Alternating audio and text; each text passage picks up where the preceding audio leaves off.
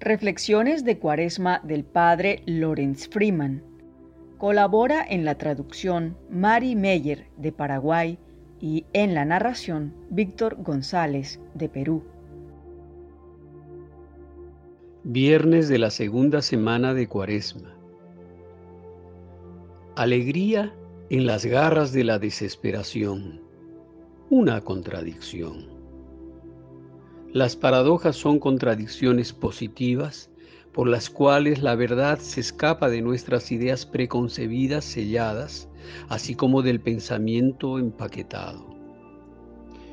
La palabra griega para verdad, aletheia, significa divulgación o esclarecimiento. Cada vez que tenemos la verdad envuelta, nos encontramos con una sorpresa, a veces agradable, a veces difícil. Dios siempre nos toma por sorpresa cuando lo vemos a Él o a ella suceder.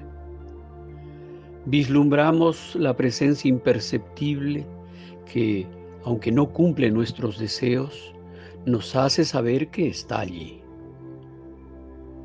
Hace algunos años, una joven me contó cómo había sentido esto de una manera tan ordinaria que parecía tonto nombrar a Dios en absoluto. Estaba en una profunda tristeza y se sentía bastante desesperada. Una relación en la que ella dio todo de sí misma había pasado por un colapso y parecía destruida. Estaba aturdida por las ondas emocionales que la mareaban con una sensación de irrealidad. Sintió culpa, ira y abandono, dardos de negación, tontas negociaciones mentales y profundo dolor. Fue una agonía mortal. Morir realmente mientras aún se está vivo es tan horrible que comprensiblemente surgieron pensamientos de elegir terminar con todo. ¿Por qué no morir ahora en lugar de colgar en una cruz sin poder esperar nada más que la muerte? Un día, camino al trabajo, se dio cuenta de que su suéter estaba lleno de agujeros y decidió comprar uno nuevo.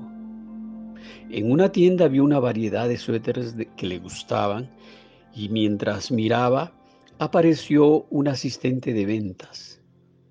Se sintió irritada por su presencia justo en un momento que ella estaba logrando un respiro de sus pesadas emociones al mirar los colores y estilos.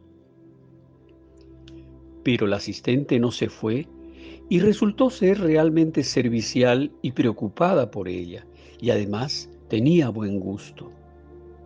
Entre ambas hicieron una elección.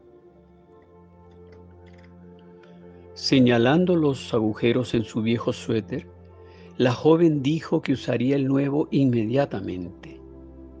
Mientras iba a pagar, la asistente, una mujer extranjera mayor, le dijo que si tenía 20 minutos le repararía el viejo suéter sin cargo.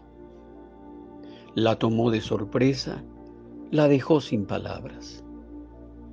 Menos de 20 minutos después, el suéter estaba reparado tan bien que no se podía ver dónde habían estado los agujeros.